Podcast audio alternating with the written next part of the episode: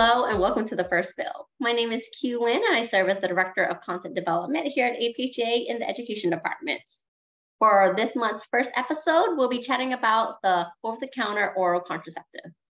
In a significant milestone, this July, the US Food and Drug Administration, or FDA, has granted approval for the first non-prescription oral contraceptive containing norgestrel.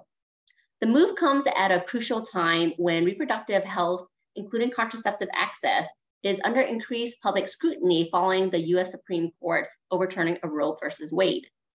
So the US is finally catching up as the availability of over-the-counter contraceptives is already available in more than 100 countries. However, it is important to recognize that while this approval represents a significant step forward, there remains challenges and disparities in contraceptive access and usage. Unfortunately, many individuals face barriers when seeking contraceptive care, including financial concerns, lack of transportation, living in underserved areas, and thinking about cultural and linguistic barriers and differences from healthcare providers.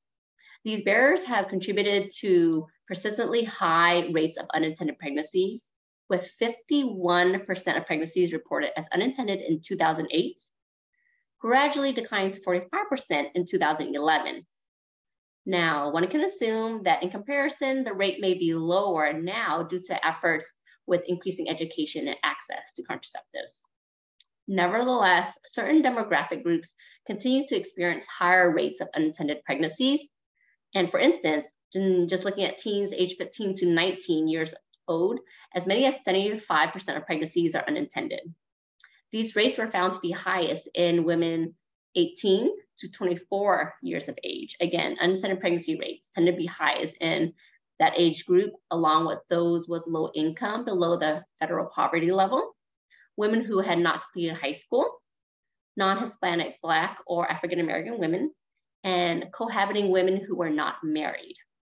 The over-the-counter OTC daily birth control pill is a progestin-only daily pill that has been prescribed for over 50 years.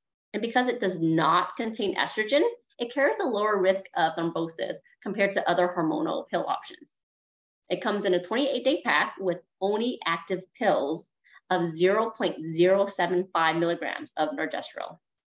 And it works by thickening the cervical mucus, stopping sperm from reaching the egg, and prevents ovaries from releasing eggs as frequently. It also thins out the uterine lining. Now, I want to share five important counseling points. First, it is crucial for patients to take the pill at the same time every day within a three hour window. And the reason for this is to ensure stable hormonal blood levels. Deviating from this regular schedule can lead to fluctuations and thereby reducing contraceptive efficacy and increasing the risk for unintended pregnancies.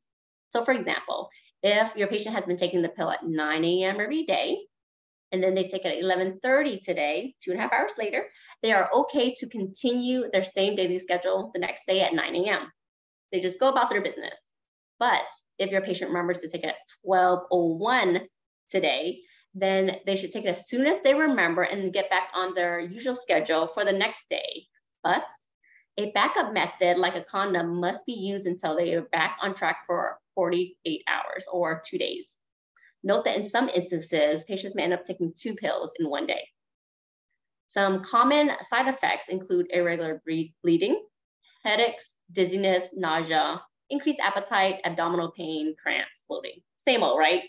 But you may have some bleeding in between periods, and this is usually temporary and does not mean that there's a problem. But the bleeding is prolonged by more than eight days or unusually heavy, the patient should consult the healthcare provider.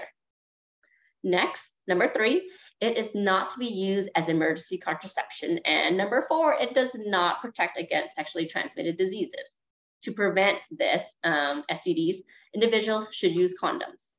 And fifth, it is contraindicated for use in women who are pregnant or may be pregnant, have a history of breast cancer, undiagnosed abnormal uterine bleeding, or active liver tumors or active liver disease, and any hypersensitivity reactions to components of the pill.